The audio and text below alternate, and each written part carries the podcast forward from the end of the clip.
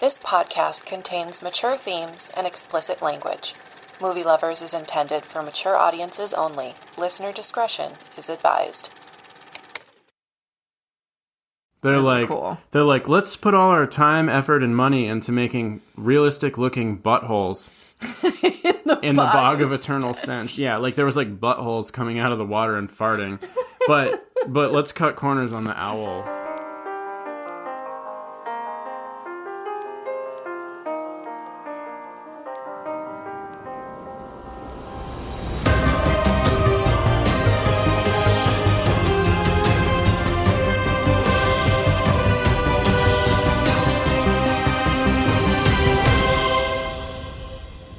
What is up, Jacobson? What up, my love? You remind me of a babe. What, babe? Babe with the power. What power? Power of the voodoo. Who do? You do. Do what? Remind me of the babe. I saw my baby crying hard as babe could cry. What could I do? Okay, that's enough. Okay. So, welcome to this little mini-sode on the 1986 Jim Henson classic Labyrinth. Jim Yes. Henson and uh, Lucas Films, whatever, produced or yeah, produced. I think. Yeah, that's in the credits. Hi. Hi, you're so pretty. Hey, thanks. Hey, everyone out there in movie land. Thanks for joining us for our mini-sode episode on Labyrinth. Yes, we do these itty bitty baby episodes every once in a while. Uh, A, maybe because we're short on time.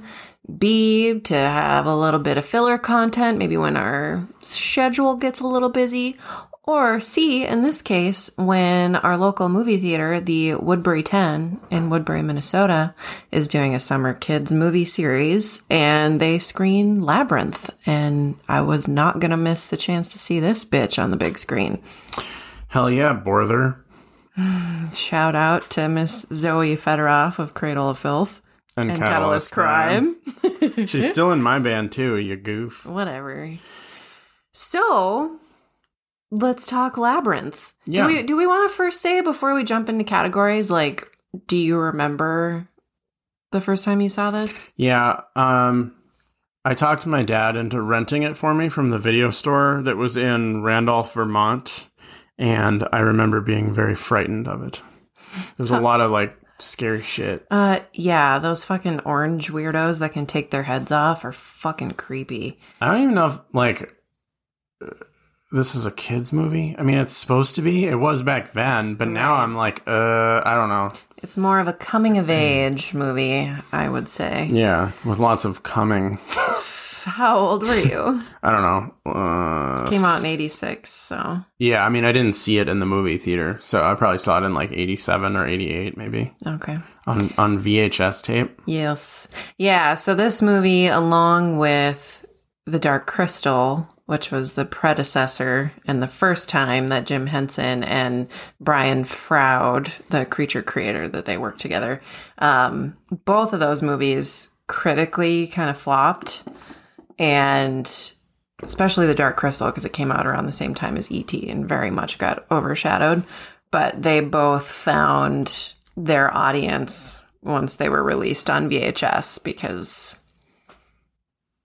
the cult classic instantly, I think, is the deal. So Yeah, I'm trying to find the. I know that this movie really bombed pretty bad, like considering the budget for it and then how much it made. right. It was it cost an estimated 25 million dollars to make and then it only grossed uh, worldwide um at a shade under 14 million. So, He oops. we But like it's still this timeless classic, you know, and well, right, yeah. So it Labyrinth just celebrated its thirty fifth anniversary in last year. right, right. Yeah. So, and it's it's just such a cult classic. Yeah, oh, for sure. You know, People So- are obsessed with it. And by people, I mean like white chicks that are millennials. Like myself. And part of my fairy tale and fantasy tattoo sleeve on my left arm, I have a little orb with sparklies on it that says Babe with the Power on it. Correct. So, um, I don't remember the first time that I saw this movie. This movie, along with all of the other wonderful 80s fantasy children's movies, uh, were all introduced to me by my mother. I was born in 89, so I missed the boat on a lot of them. And if you are an avid listener of our podcast, this is not new information, but uh, yeah, she definitely introduced me to all these movies. This and Legend and uh, Neverending Story. They're all part of my heart. Yeah, there was like yeah that whole run of those '80s fantasy movies. I don't know if any of them really even did well in the '80s. Probably not. But like in my mind, yeah, I lumped this in with um, Dark Crystal and Willow and uh, Labyrinth. This is Labyrinth and uh, it? Legend, Neverending Story. yeah, all those kinds of movies. yes. Maybe even um, like Beastmaster and Krull. Oh yeah, yeah. Anything with like um creaturey, monstery, puppetry, goblins, anything. Yeah, yeah, all that sweet kind of stuff. Yeah. So my age old story with Labyrinth is that I've rented it so many times from our local video store called VidCon that they eventually just gave it to me. So I wish I still had that DVD or DVD. I wish I still had that VHS. I bet the case was just tattered to shreds. It's actually pronounced VHS. VHS. I don't even know what VHS stands for. Video Home um, system. home system. That seems a little ass backwards. I don't know. Yeah. Who knows? Uh, okay, well, so for a mini-sode, we handpick a few categories and keep this, you know, usually around half an hour, in and out, quick, whatever. So why don't we jump into Mallory Explains Movies? Mallory explains movies. I'm cutting that out. No, you're not.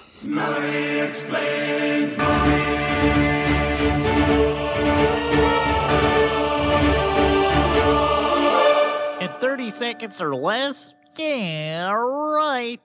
Labyrinth. Uh, watching it as an adult, you're sort of like, what the fuck? What the what the fuck?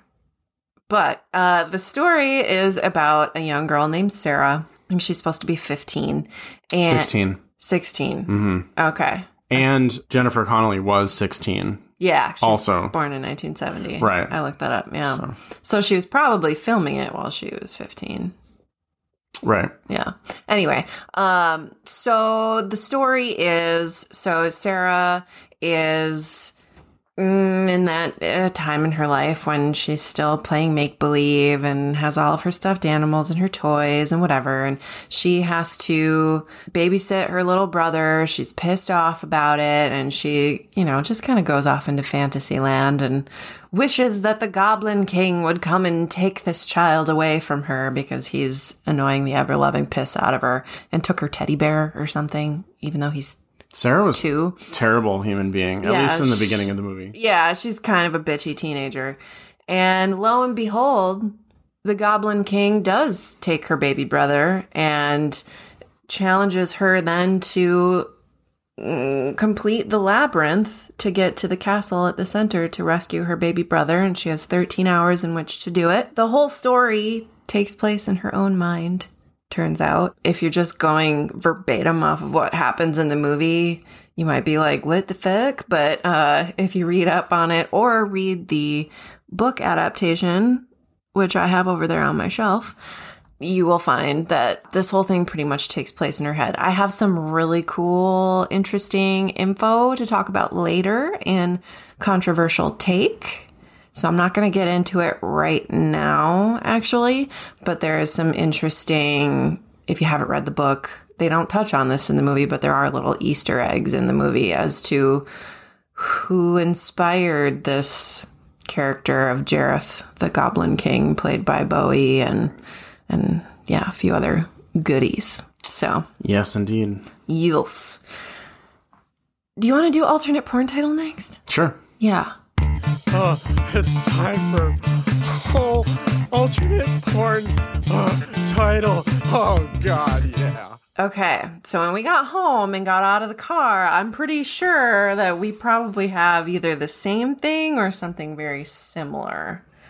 Do you want me to go first? I think we should try to say it at the same time. Okay. So I'll do like a one, two, Two, three, three, and then say say, it. it. Okay. So that way, because I'm I'm pretty sure we have the same one, but you never know. Ready? Yeah.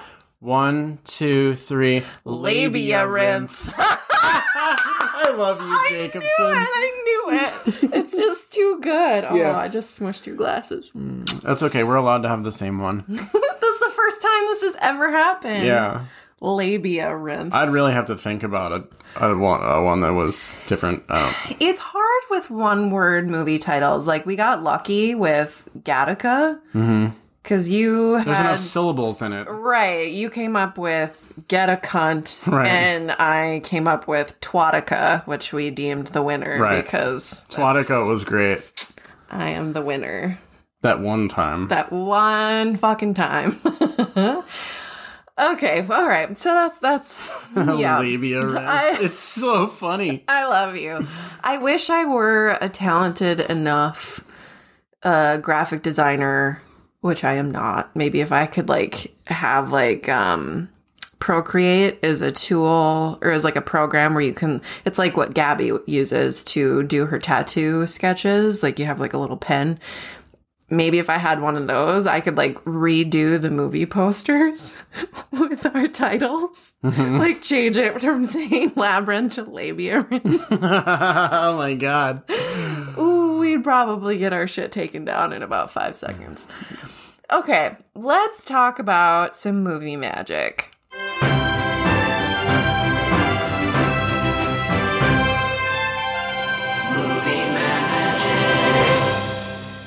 You can't talk about Labyrinth without going into some of the fun facts and tidbits. You, if you've listened to any of our podcasts, you know how much of a freak I am for puppetry and live effects. So I went a little, a little crazy with some facts.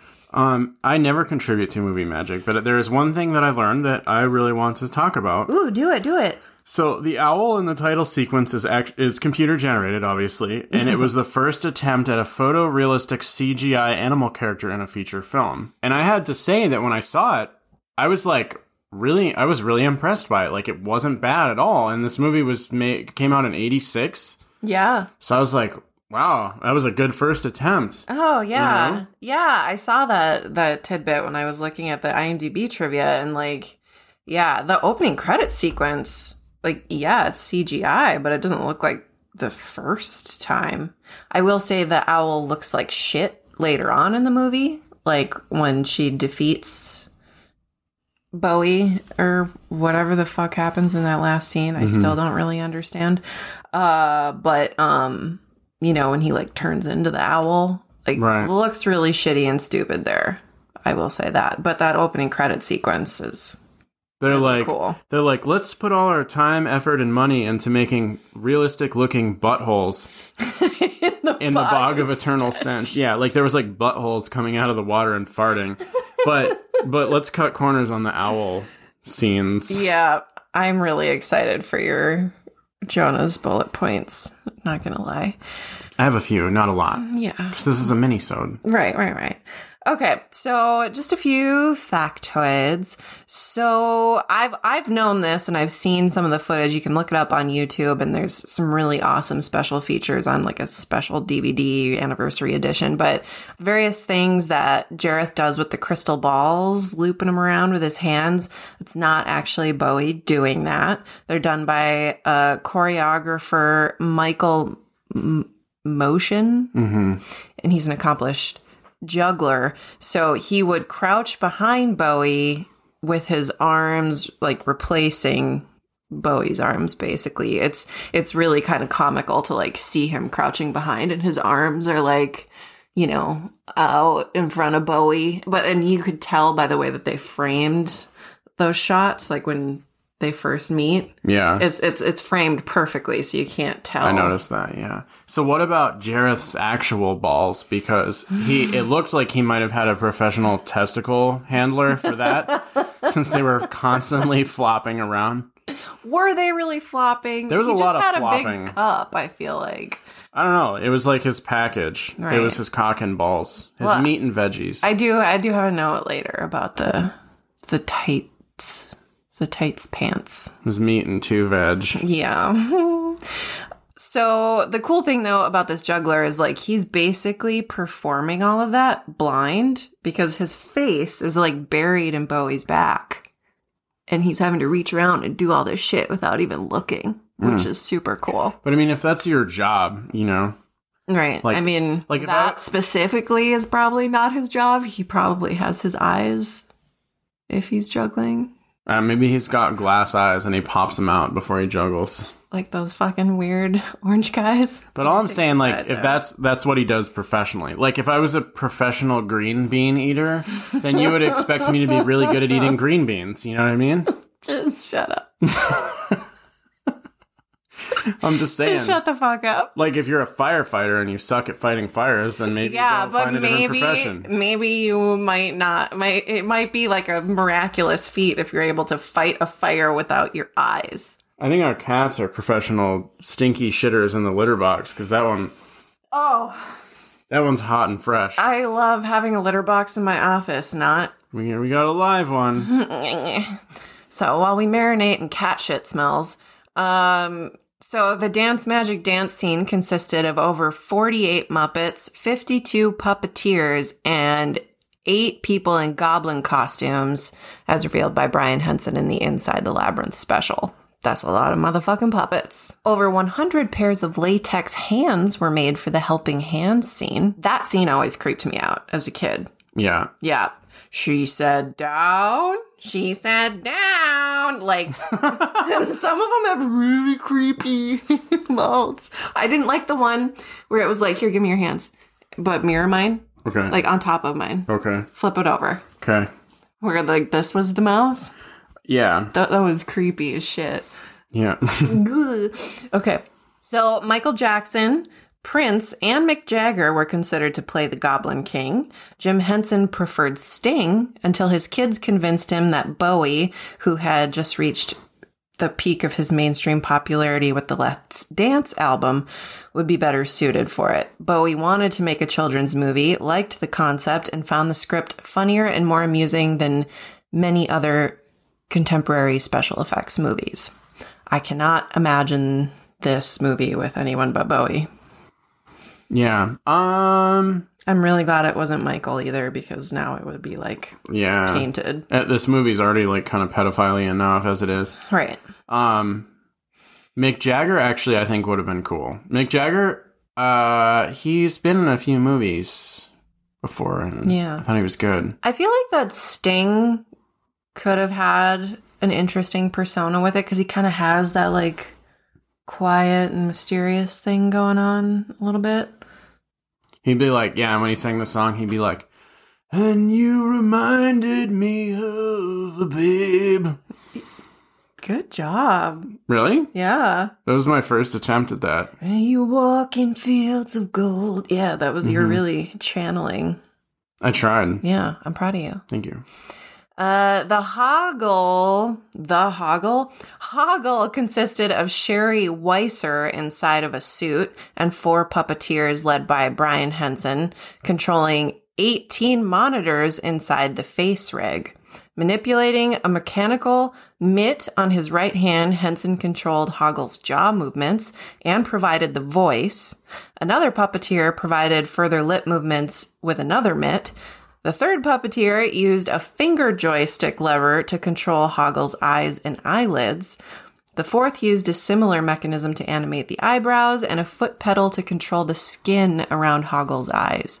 The puppeteers had to rehearse together for weeks to anticipate each other's movements. That is so fucking complicated. Yeah. You know, Hoggle actually reminds me. Uh, oh, first of all, like we didn't have this category, but Hoggle is who I wouldn't bone. Yeah, I don't think anybody wants to bone that warty you know who. Hoggle kind of reminds me of? Who? Remember that one singer I used to like make tracks for and recorded his vocals and Yes. Yep. yep, Yep. like a face Enough. fa- Enough. face for radio. Face for radio. Enough said. Yep. Yep. Um, and then a quick note about the Ludo costume. So, um, when he learned that the Ludo rig weighed over 100 pounds, Jim Henson told the creature shop to start over again and make it lighter. It was brought down to just over 75 pounds, still too heavy for one person to operate all the time. Puppeteers Ron Mueck and Rob Mills split the performance. That's so fucking big. There is a really interesting, if you Google um, like Labyrinth interview or Ludo Labyrinth interview, like uh, Jennifer Connelly goes on like a talk show to be interviewed, and like Ludo comes out and like is part of the interview. Oh, it's really awesome.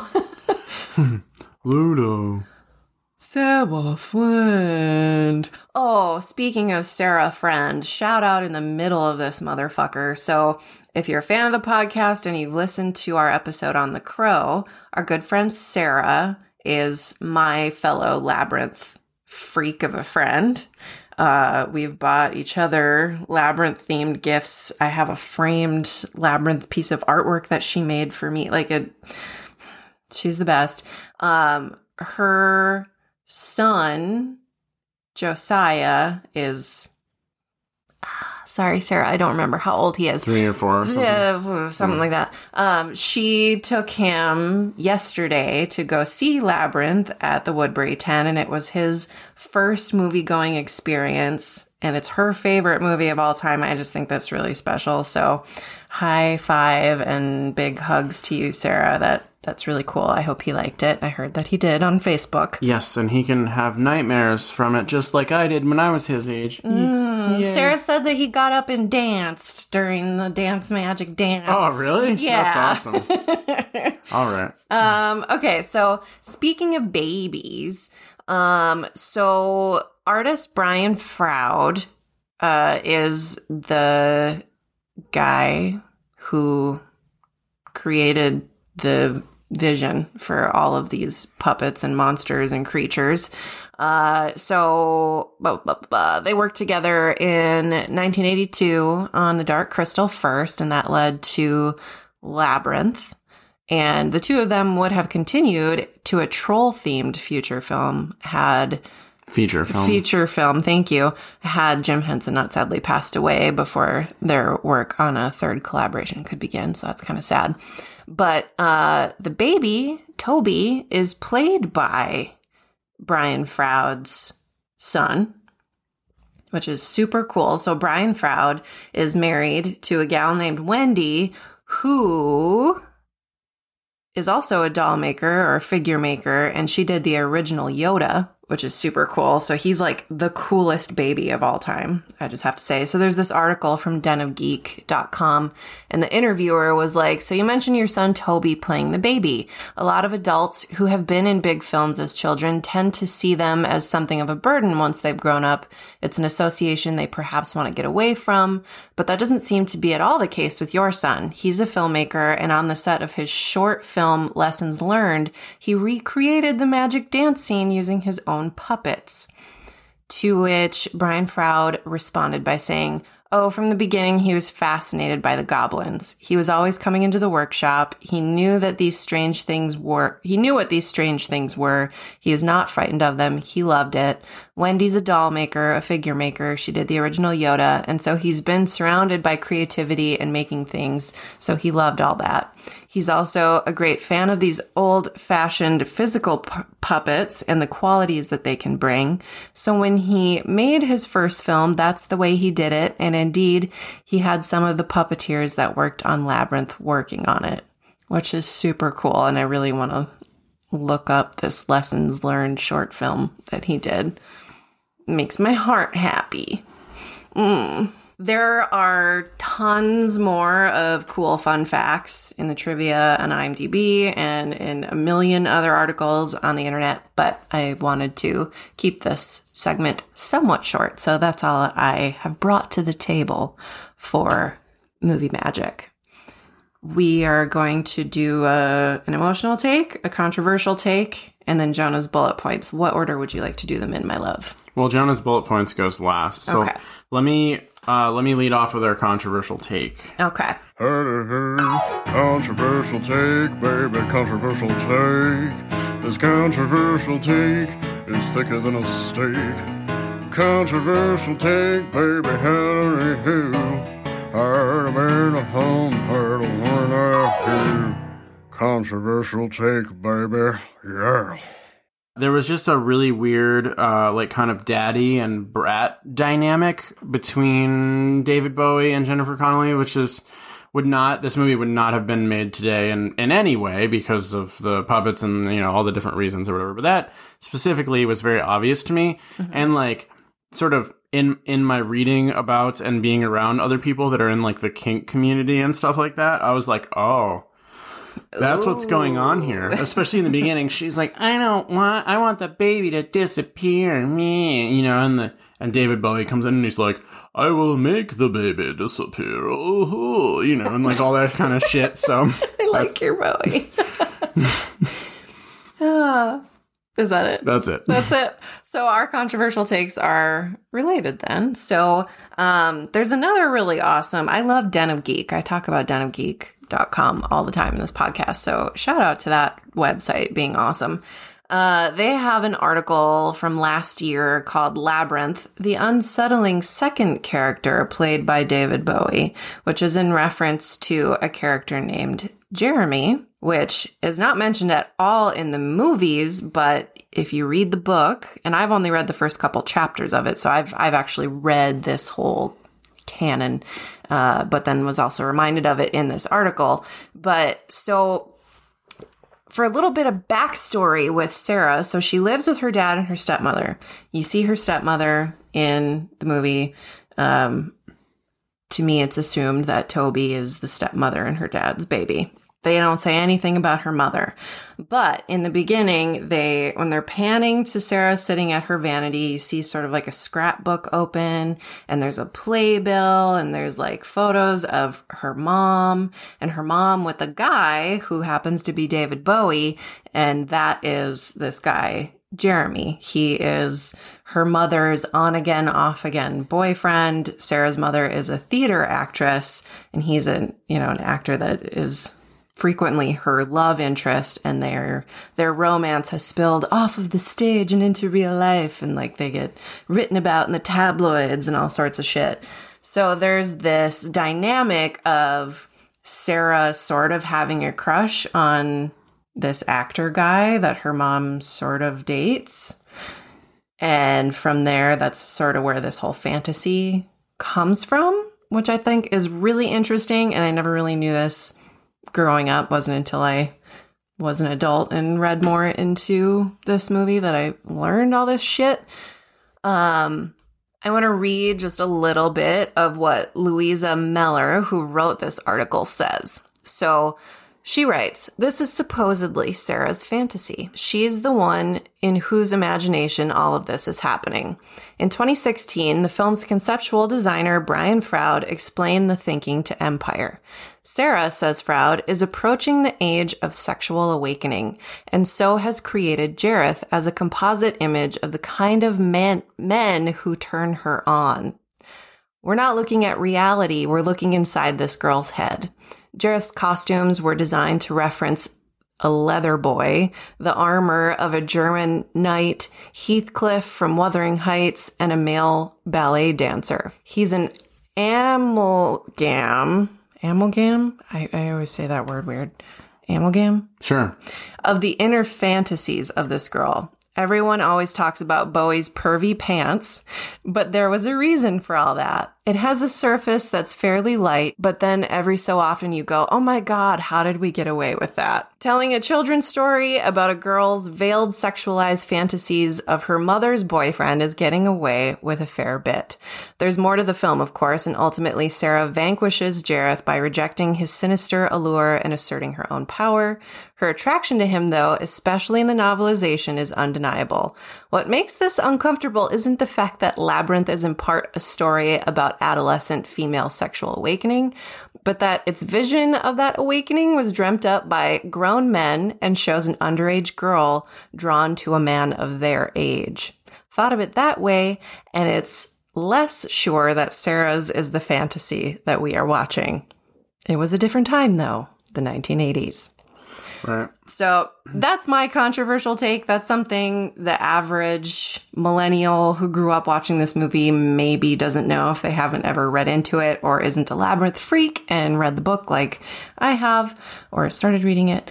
Um, but yeah, I, I like that take on it. You know, being a girl who grew up playing make believe and went into theater eventually, but like I can remember the day on the playground when Casey Stott turned to me and uh, like we were going to play I wanted to play make believe at recess and she's like, "No, Mallory, we don't play make believe anymore. We're all going to go play kickball." And I was so sad cuz I was like, "When did we stop playing make believe?" So I understand that sort of break in your adolescence when it's like, oh, it's time to put away my Barbies, it's time to put away my dolls, and now I'm gonna focus on teenage things. I didn't play with my Barbies up until I was like 12, so Oh. yeah. So that's my controversial take. Is that whole aspect of this story, Sarah's sexual awakening as written by grown ass men. Pervy. Pervy and Bowie's pervy bulge. Yep. Do you have an emotional take? Um, I emotionally feel like movies like this are made even more special because of the fact that they just simply these days refuse to put in the effort to make movies like Labyrinth. You know what I mean? Yeah. And it's like they could have they could do all of the good things about Labyrinth and then leave out all the bad things because today they would know that things like having the plot make sense and the story and the dialogue could be better, you know? Right.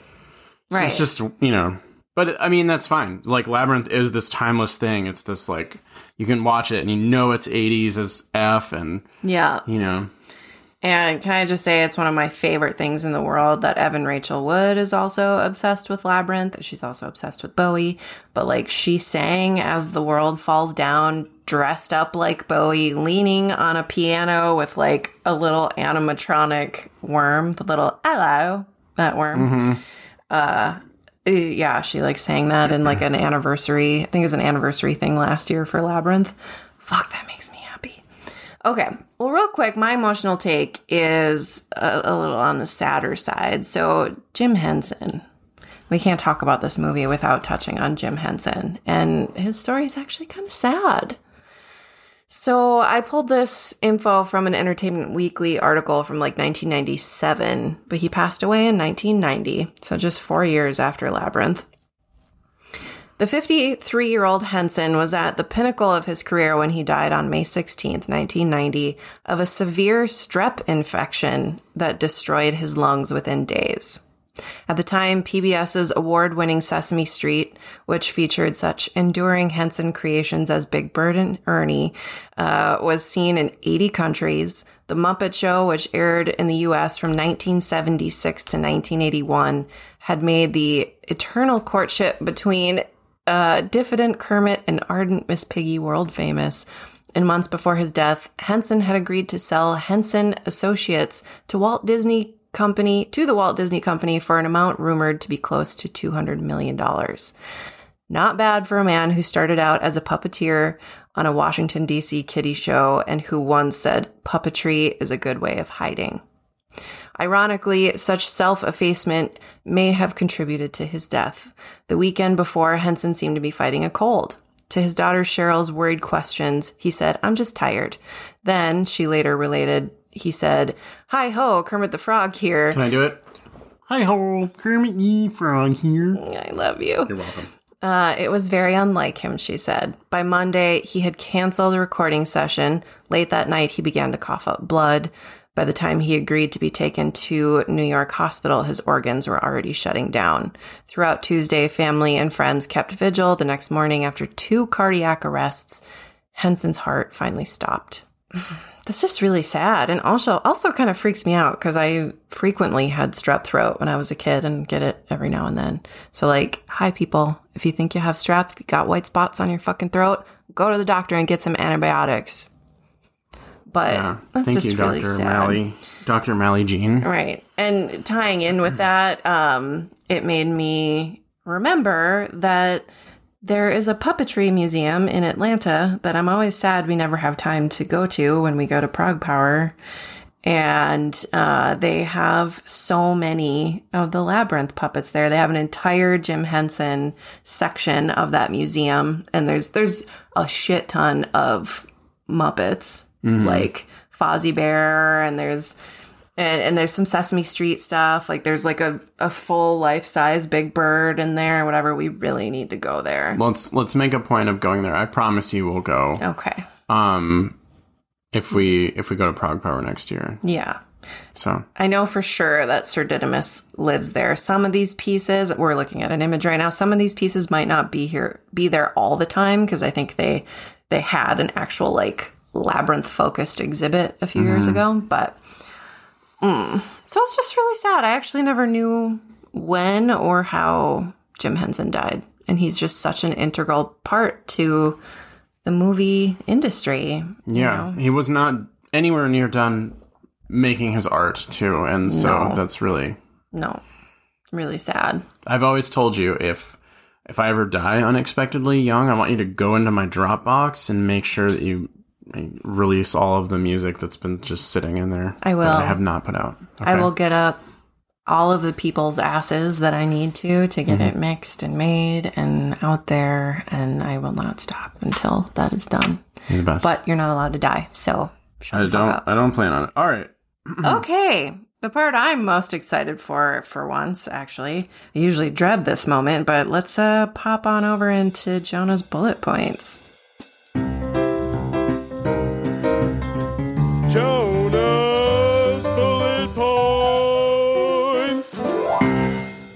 It's the things I want to say, but I don't want to talk about.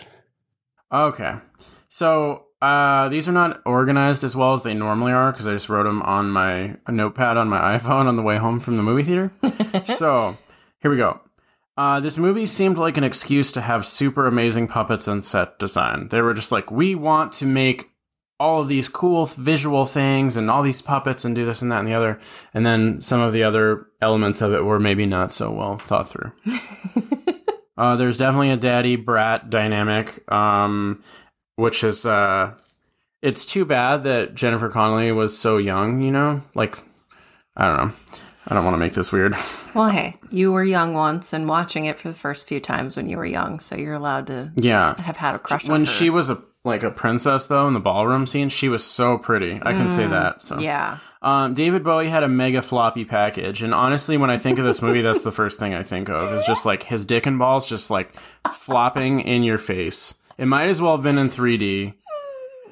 Um, I bet Jennifer Connelly wishes she could go back in time and wax her unibrow, which was didn't make her any less cute, but um, yeah, it's definitely noticeable, especially when it's like all up close in her face. It was an '80s thing. Uh, David Bowie had some really bad teeth too, but maybe that's because he was he was British, right? Yeah, I love his teeth.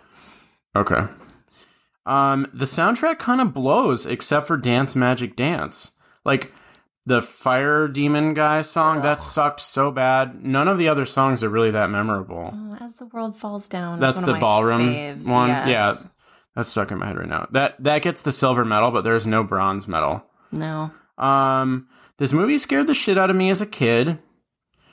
We already talked about that. Half of the characters in this movie were just annoying. Like I wished that the scenes with them would just end or that they would die or something. Right. Because I was just like, oh, Sir Didymus was so annoying. Fuck up. Yeah. Um, the coolest part of the whole movie was the battle in the Goblin City. I thought that was yeah, it was awesome in every way. Um, the set design, the goblins were I love their armor and their like like machine guns and cannons that they had and everything like that. Can I just interject also that I really love when they were like obviously rolling footage backwards? Like when you see some of the the rocks not rolling forward but rolling back, it was Mm-hmm. like they were obviously just like running footage in reverse. Yes. um, the ending sucked and it didn't make any sense. No. Um, the orange guys were so annoying and their song was fucking terrible. And it's always funny because um, Mallory and I used to date this chick, and I always was like, oh, gosh, she reminds me of something. And then I realized she reminded me of one of those like Firebirds. Yeah. With a pointy face. Yeah, and like eyeballs rolling around and shit.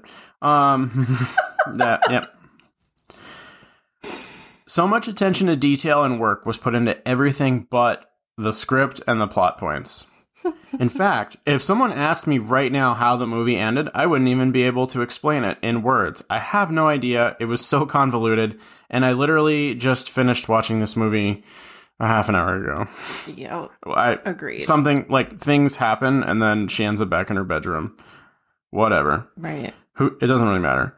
Um, the entire movie was like David Bowie's weird, perverted fever dream.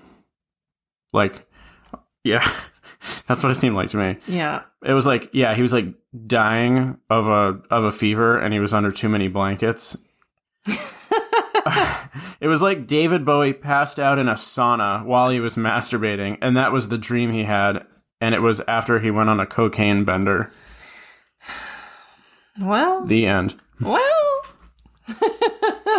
You know, remember that David Carradine guy, the the kung fu guy? He like died doing autoerotic asphyxiation. no, Yeah. I don't know. I don't All right, so yeah, so imagine if you will, David Bowie whacking off in a hot tub after doing like ten pounds of cocaine, and he's yeah, so he's whacking it in there, you know, and he just like starts dying because of heat exhaustion. May he rest in peace. Oh yeah, shit. Sorry, no disrespect. Anyway, but this is this imaginary scenario with which this movie, Uh huh. yeah, synopsis took place, and he's like, oh yeah, and then there's like this, he's like "Uh, this worm, and he's like, and then there was this like giant furry monster man who was kind of special, and like, oh god, okay, stop it! Quit it! I can't handle it. and this really hot like underage girl. Ugh. Yeah. Okay, all right, I'll be quiet. Well, it's Jonah's bullet points, not Mallory's bullet points. Well, that's the end of your bullet points. So. Fine. Okay, Okay. the end. The end. Uh, yeah, it was really cool to see this movie on the big screen, as it is with any of these like childhood movies. Like getting to see Labyrinth on the big screen at the Alamo Drafthouse, like it just it's it's amazing. It's amazing, and I highly recommend it to anybody. Do we want to give this movie a score? Oh yeah, yeah, yeah. So are we putting nostalgia into the factor, or are we just like looking at this movie and giving it a score? Let's just look at it and give it a score because we know nostalgia wise it's a 10 out of 10. Right, right, right. I mean, if I had to be like critical, I would give it a four and I'd rate it that high just for like the artistry of the puppets and like how just much of a fucking feat that was. But the storyline, like I still don't when the fuck did it when did the when did the motivation change from I've taken your baby brother and you need to come get him back to then like in the end he's like, I'll be your slave. I've Yeah. Like when the fuck did that change? I No- don't yeah, I mean, none of it made sense. I would actually No. give it a higher score because the puppetry and artistry was so fantastic. Like all that kind of stuff was Mm. Okay. Mm. really well done, especially for the 80s. So I'd give it a, I'd give it like a 6.5. Oh God, okay. So I'm being But- a little critical and shitty when really this is like one of my most nostalgic movies. But the thing is, is what the movie is basically just like, it's like, oh, Jennifer Connelly is in this little part of the labyrinth, and then there's these wacky, annoying creatures that say things that don't make any sense, and then it's like, okay, and then move on to the next little scene, and it's like a new set, and there's new wacky creatures that are just like there because reasons, and they say weird, nonsensical things, and like nothing makes sense, No. and it's just, you know what I mean? It was just like one little part after the next, Right. and yeah, Nothing is what it seems. Ooh. But maybe like they could have made some things be what they seem and some things make sense. Yeah. So that it was so, that the story made sense. yeah. you know, just just for the sake of the, you know, storyline making sense. I mean, it just was a tiny detail. Obviously inspired a lot by Alice in Wonderland, and they even had the Alice in Wonderland book in the beginning, like in the Right, background Diana yeah. moment. Um Right. So and like Um, that's what Alice in Wonderland essentially does is that same kind of thing where it's like, oh, we're in this situation and there's these wacky creatures and blah blah blah, and then that you know, and then the next Right. thing. But like Alice in Wonderland just maybe just did that a little bit better Yeah. and then tied it all together better. Yeah. So Also, like the whole opening pan of her bedroom once she's back home is one huge big Diane moment. Every single character is accounted for in her bedroom, yeah. which is super cool. I love that. And can I just say that my favorite Funko Pop figurines that I own are my Labyrinth ones. Ludo is one of the oversized ones, and he's so fucking beautiful. I love him. And then there's Sarah and the little worm are in a package together. And then there's Hoggle, and he's fucking ugly. And and then I've got two different Jareths. I've got one in just like his normal outfit, and then I've got like white, sparkly, glittery one, and that one's like worth money. Sarah and her little worm. Sarah likes David Bowie's Big Worm, Yeah. and Baby says, Dance magic, dance, Dance, magic, magic, dance. Dance magic, dance. I, you do the best like puppy dog tails. That Oh yeah. What is it? Uh what is it, like slime and snails and puppy dog tails. Thunder or lightning. yeah. and baby said. The goblins were cool. yeah, they're fucking sweet. Well, hey everyone out there in movie land. Thanks for tuning in to this episode of Movie Lovers. It's good to be back here on season three. Yes. We're rolling. Yes'm. Um, and we will catch you on the flip side with whatever Mallory's next pick is. Ooh. Ooh.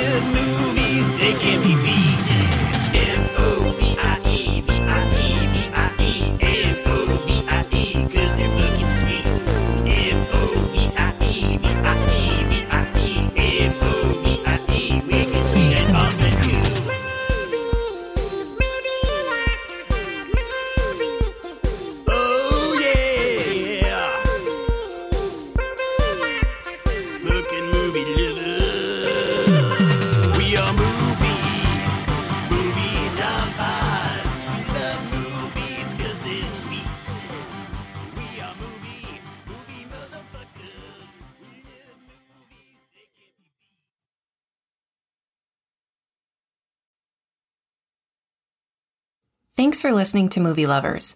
If you like what you heard today, please rate, review, and subscribe wherever you listen to your podcasts. Your feedback goes a really long way to helping our little podcast that could be seen by the world. Also, don't forget to give us a follow on Facebook and Instagram too. You can find us by searching the handle Movie Lovers Pod on either platform. This is the part of the podcast where Jonah and I shamelessly promote our respective services that we provide in our careers. I'm a session musician and composer for hire. I do commission pieces ranging from podcast jingles to keyboard and orchestral arrangements, video game soundtracks, etc. The sky is the limit. If you're looking for custom composition services, you can find me on my website at www.jonahweingarten.com. That's J O N A H W E I N G A R T E N dot com. Movie Lovers is a Mally Creative production. I, Mally, am the owner of Mally Creative, a marketing and multimedia design agency. If you or anyone you know is in the market for social media strategy, design, or management services, or perhaps you need a new website designed, or even print or digital graphic design services, please reach out to me at my website, www.mallycreative.com. Again, that's www.mallycreative.com. If you'd like to advertise on our podcast, please reach out to us on social media, on our website at www.movieloverspod.com, or by contacting Mally Creative.